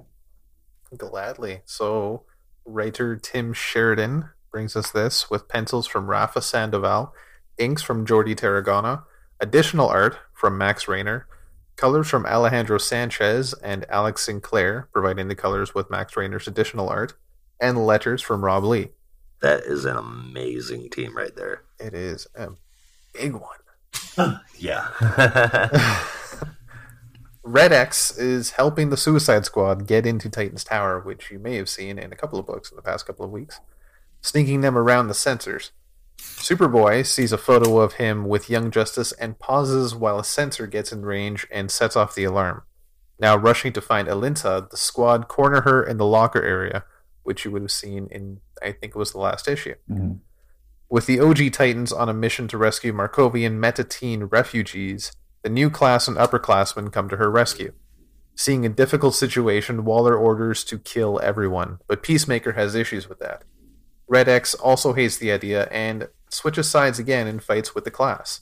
As the OG Titans arrive back in time to join the fight, with the squad get teleported out by Warp, another addition to the Suicide Squad. Talon was almost apprehended by Crush, but lost him due to the other Titans fearing she would kill him and distracting her. Frustrated by the notion, she takes off for her own book where she can do what she wants. now, on the case of who Red X is, is Gotham's own The Bat Pack. Again, detectives. There's like a theme sensing here. Clearly, I don't know if I would quite call the Backpack detectives, though, man. yeah. They're just they're Nightwing. They- they certainly think they are. Like yeah, right. Now, on They're I just want to Kellys, point really. out Oh, Connor, will someone save you, please? I thought this was gonna be it, but I'm just like that's Yeah. that's my biggest problem with it. Just seeing Connor show up and like not do anything, and I mean he takes a He's moment to pause, but it just it, Yeah. it, it kills me. Yep. You'd think even for a second somebody else, like the OG Titan, showed up when he was there, and Yeah. somebody should have said, "Connor, what, what are literally, you doing?" literally the only person who Well, has like any reaction say- is Wally, who's just like Connor, why are you here? And then that's the end. No one else But- cares, I guess. Yeah, well, I mean, things are going on really, so it's action heavy, blah blah blah. Okay, S- slide that aside. I'm a. There's got to be some kind of like, maybe not quite 100% effective memory control, brain control, memory loss shit going on here. Yeah. I mean, because he he paused and looked at it like he was like kind of looked familiar. You know what I mean? hmm So I mean, maybe, or I guess rather obviously, he's he's not in control of himself. Yeah, I, don't guess think we'll that he knows that he was a part of that team at this point. But uh, what did, what did you guys think? Oh, I, I enjoyed it. I Yeah. I'm loving this story so far, and I can't wait to see again who Red X is. And I talk about this every month, but I'm gonna keep talking about it until they reveal the identity. Uh, Give me it. the the one thing I found a little odd on the cover, Superboy, the the face he, he looks kind of like a mix of John Astin and Don Knotts. The whole damn cover. I was Yeah. like, what in the hell? it just looks. You know what it looks like is it looks like they drew it on a much taller resolution and portrait mode, and then just kind of squished it down. yeah, it definitely did look. That's why I I, I noticed it with with uh, Peacemaker's face because it looked really squat on that cover for some Yeah, reason. Yeah. Yep. Like I know he's got Yes, the that- helmet and everything, but it looked like it was like I don't know. It just looked really squished. Yeah, it did. Thankfully, most of the rest of the issue isn't like that. It looks Mhm. pretty good, actually, in most parts. I think so. Uh, this is for me seven point five out of ten. I enjoyed it. I love a good mystery. Can't wait. yep. I feel like the story picked up and it's definitely moving in the right direction. In the beginning, man, this thing was super compressed, but I see it kind of had to be in order to set us up for the rest of it. The pace has improved so much and the story is damn interesting.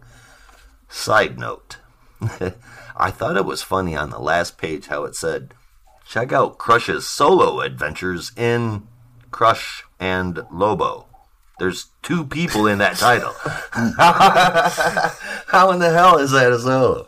Yeah. But uh, regardless of goose like that, guys, I am still here with you, Titans. 8.25 out of 10. Wow, yeah, no, you you guys like this a lot more than I did. I don't know. I oh. just I think I'm still a little still a little iffy about Connor's place on this team, especially because I was really hoping that this would free him from the clutches of the Suicide Squad, but we're not. We're Yet there another yet, so- mystery. Yeah, so you know, it just I don't know. Like it was it was a solid issue, but I think like just that kind of brought it down for me and I'm I'm I just like I'm I'm I kind of I'm I'm into the newer characters like uh, they're they're growing on me and that's all well and good, but just putting the Suicide Squad here and basically having like none of the Titans acknowledge the fact that Connor was a big part of that team it just I don't know, it felt a little weird for me, just kind of off and didn't didn't really work. So I ended up giving this issue a seven out of ten. Fair But I, enough. I, I did really like the art. The art by Yeah. Rafa Sandoval is great. yeah. All, all of it. Both teams pretty dang good. Oh yeah, yeah, for sure. Right. Well, next we're going to briefly mention uh, an issue that came out this week, uh, sort of an honorable mention, and that is Stargirl: The Spring Break Special number one. So I'm gonna let Rob briefly summarize this one, and we'll share our thoughts. All right, so I won't go into a full detailed description of what the issue goes on to, but at least a point, bullets and points go through of I think some of the most exciting parts. Number one, at least, Green Arrow and Speedy, their connection to Golden Age is explained. I don't know if that was actually a thing in previous books, but I thought that was pretty cool Mhm. that they were just sent back in time, and they are actually the Golden Age version of themselves, as well as the Silver Age and Bronze Age. That, that's pretty cool. I and Mhm. side note, audience, I did not get a chance to read this one. I am hearing it first, just like you. Uh, I, I will try not to spoil too much if you still plan on reading it. oh yeah, yeah. Then we should we should keep some of it under wraps. yeah. So, so spoiler free review then. Seven Soldiers of Victory regroup due to a crisis that is brewing. And That's they must cool. save one of their own from the past, with some of the old characters and some new characters replacing some of the older ones that are no longer with us. Oh yeah. This is all tied into Courtney and Pat going on a spring break retreat, but that is just a cover for going to help the Seven Soldiers. Do they call him There's a lot of- Stripesy? Uh, I know during the past, I think they called him Stripesy. Well, yeah, Or at in least the during, past they during called him explanations, but I don't think they called him that during this. Okay, good. Yeah. so there is some time travel shenanigans going on. Clock King is involved. And we get some awesome team up stuff from Red Arrow and Stargirl. The final battle has some interesting moments. I quite enjoyed. The art I think was really good. And at the end of it all, we get a big teaser for a book I'm excited for. And with one character's costume in particular, I just want to point out when we get to it, we have a new Justice Society book coming, which was Yeah. the big reveal from this issue. Yes. Oh man, that's awesome. Damn it! Why didn't I read this can't book? Wait. As Oh, the, yeah. the story will also be continued in Stargirl, where it looks like we will get more Red Arrow and Stargirl team up action, which I'm excited for because I Oh, thought they made a pretty good team. That is a that that's an interesting team up. Mm. It is, but also like a nice harken to OG uh, Seven Soldiers with Star Spangled Kid and Speedy. Mhm. So this new Justice Society book, well, I, I'm assuming it's its full book. It might even be. We don't really have anything apart from a double page spread at the end of the issue called Justice Society. Past is prologue and is being written by Geoff Johns with art by Bryan Hitch, colors from Alex Sinclair, letters by Rob Leigh, and the roster looks fantastic. Yeah. Is Oh, yeah. mostly it's mostly some OGs with again some updated people. That Doctor Midnight, I think that Doctor Midnight. I don't know if this version of Doctor Midnight has been in the books yet, but it looks like a Doctor Midnight is based on the Stargirl TV show. That one was in uh, Infinity Inc., I think. Oh, okay, Yeah, Did you say this was going to be written by Geoff Johns? that is Mhm. correct. Sweet. I will pre-order Right. my copy that will come out in five years' time. Uh-huh. Yeah. yeah. Well, I, again, I just, I mean, I joked about this in our, our group chat, but it's like this is the third time that he has relaunched the JSA book, and it feels like, I don't know, like some higher power is basically made him contractually obligated to write the Justice Society for the rest of his life. Or at least it feels that way. But, Maybe it's just his favorite characters. Uh, uh, but like the third relaunch that he gets to do, it's, it's nuts. Mm-hmm. It's like I'm Geoff fucking Johns. Getting Yeah, my I guess. I or maybe it's just like I asked for the JSA, and you know who's going to tell me no? No one. I guess. right. But the the character I wanted to highlight, the costume, is actually Alan Scott's. Ah, It- yes. It's a it's an updated version oh, good. with more of a, a jacket instead of a shirt. And I kind I kind of like the way it's going with the silver boots. It looks really cool. But the logo is like a that. Core logo. Yeah, I don't know about that. I, I hope that's just the Yeah. like we can't really see the full thing, but I I hope they don't give him the standard core logo because I always liked that about Alan Scott that he was kind of on the outside. His was more Yeah. magic based. I did did enjoy that, but I I think Geoff Johns is involved in somewhat with the live action Green Lantern stuff we're going, whether it's the movie or the TV series. Oh, they're so, so they might Oh, be connecting that. no. Yep, they're Yeah. gonna retcon it, dude. Yeah, Yeah. and they're gonna. If it's Geoff Johns that's in charge of this shit, I bet you somehow he'll wrap it back to Doomsday Clock. Uh, they Oh, they oh. tried to retcon it that he was in the core in the '90s, and it was that sucked. That's weird. It was the '90s, though. Uh, admittedly, most Yeah. shit sucked. Yeah. Yeah. This comic book is not selling. How do we make it sell more? Well, my best idea is probably add more pouches. Yeah. Well, I mean, it was just it was just a swords. stupid Who needs retcon. feet? Yeah. Like it was, it was basically that a Green Lantern had crash landed into ancient China, and the ring basically devolved into a mineral, and then that mineral became the lantern that spoke to Alan Scott. And it's like they were trying really hard to find a creative way to tie it into the core, and it's just like you don't really don't have to do that. No, I mean, you could just, instead of a lantern, I mean, if you're going to retcon it and make him the same as all the other lanterns, which I mean, I get it. That is a downer, but it doesn't sound like that's not going to happen. So you replace the lantern with the ring, and it's exactly the same thing. Other than his weakness probably won't be wood anymore, mm-hmm. and you know, obviously his his powers won't be magic based, mm-hmm.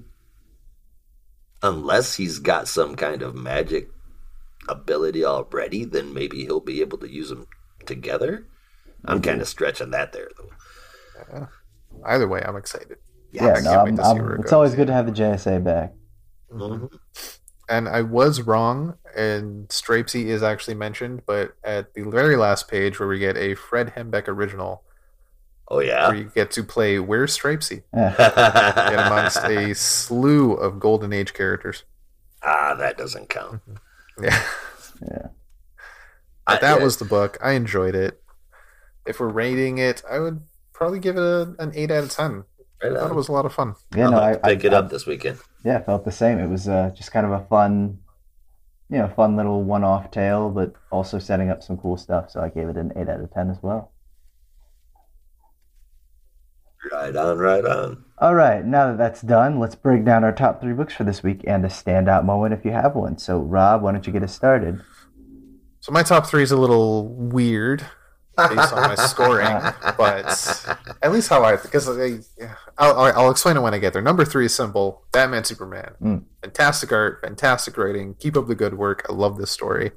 Number two may have been my high- highest rated book, but I'm giving it to Milestone Returns simply because it is a setup book. It's not to me a full issue.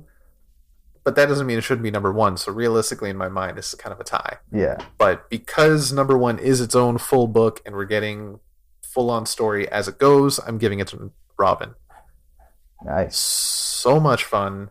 I love the Mortal Kombat vibes, and I can't wait to see some fatalities going on. A lot of lives have already been spilled already, but like if like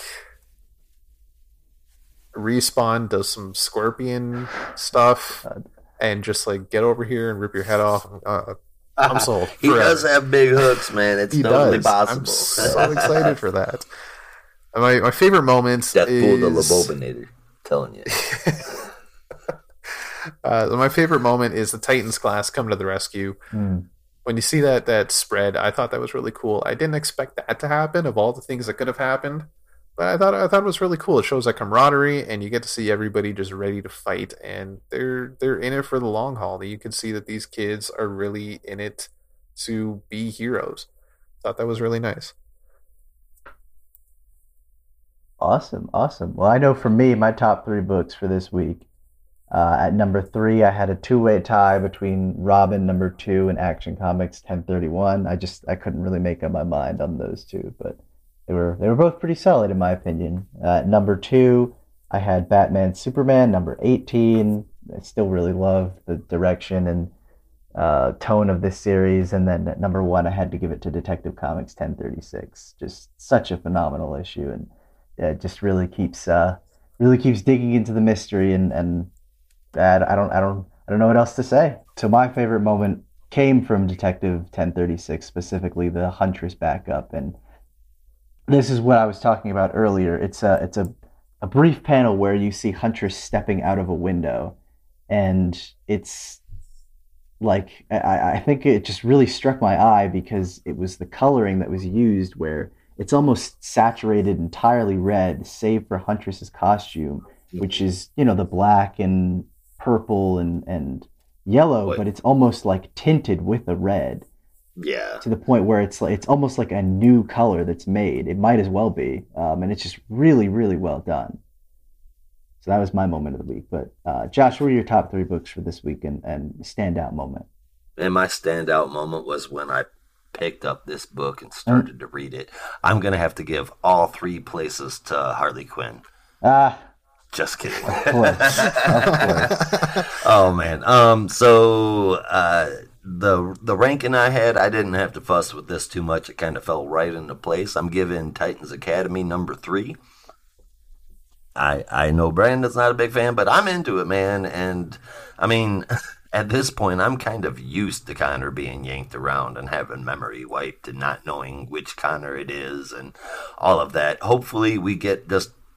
Hopefully, we get a map to where he's going to go next, and they just kind of keep him going down that road for a while. Uh, yeah, I just, I, I really just want like someone like Clark or Tim or anyone, preferably Clark though, to just be like, like Connor. I just, you've been like floating around for like the past three years. I need, I need to talk to you and give you some direction. I mean, they had that going for a bit in Action Comics before. I think it was before Death Metal, Yeah, and I thought it was great. And now he's out again. yeah. I don't, I don't, I don't know what's going on. Damn you, reboots! I know. Yeah. Uh, anyway, number two is going to have to go to Detective Comics. That shit is just top shelf across the board. But I had the most fun. I was looking forward to it the most, and I enjoyed it, setup issue or not. My number one is Milestone Returns, man. I had a hell of a time with that. Very cool. My favorite moment is going to be Huntress showing up a detective on that rooftop. She's full on coming back, at least it looks like it, and I was not expecting that, and I am so happy. So that one's got my favorite moment.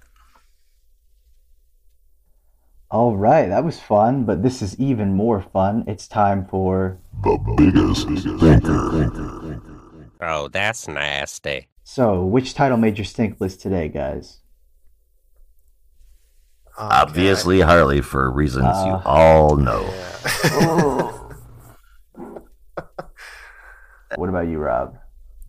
One day, Josh. One day you will see. You will see the light. That ain't happening. So I, I had a hell of a time picking my biggest stinker, and I honestly just at the end of the day, I was almost a coin flip. But I, I, I had to base it off the lowest score. As much as I didn't want to put it here, I had to put Action Comics. I loved everything this week. It was all good. I thought it was a solid week for DC. They've been killing it since Infinite Frontier started. But Action Comics had the biggest stinker simply by being the lowest score. It's by no means a bad book, but somebody's got to be the stinker. Yeah, my, my biggest stinker for this week has to go to Teen Titans Academy number three. Not like I said, not a bad issue. Just you know, didn't really didn't really work for me, and and uh, I still want to see Connor liberated at some point. and uh, and I'll keep fighting for that. But we'll we'll see what happens next. All right, real quick.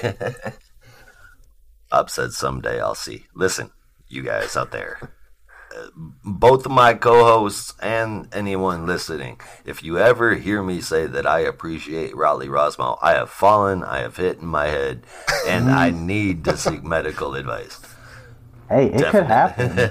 I I happen. used to I used to hate Frank Quitely. Like I could Oh, not really? stand to look at his stuff. Wow. Oh yeah, and and it, for a while it actually stopped me from reading New X Men, where I was oh, just Oh, wow. like I just I, I I don't want to look at it. It makes me sick, and it, I don't know. What one thing just had one day it just kind of like something clicked in my brain, and suddenly I was like, you know what, it actually isn't so bad, and slowly started reading more and more of his stuff, and now I freaking love the guy.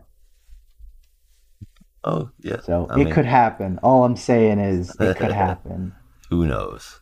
I mean, that being said, like I, I used to dislike John Romita Jr.'s art. I still do. I still do as well.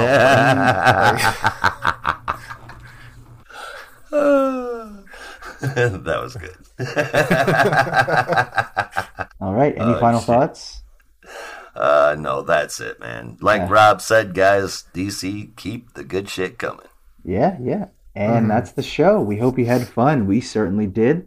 Come back next week for more DC Comics talk when we'll be reviewing Crush and Lobo number one, Suicide Squad number four, Swamp Thing number four, Batman 109, Crime Syndicate number four, Justice League number 62, Green Lantern number three, and The Nice House on the Lake number one. I'm looking forward to that, man. Oh, yeah, that'll be a good one, I'm sure. We'll be here talking comics, and we hope you'll stop by. Remember to go to notarobotpodcast.com for all of our episodes and our other shows with all sorts of people. With that, there's only one way that we say goodbye around here. Until next time. Be good to each other. And don't be a robot.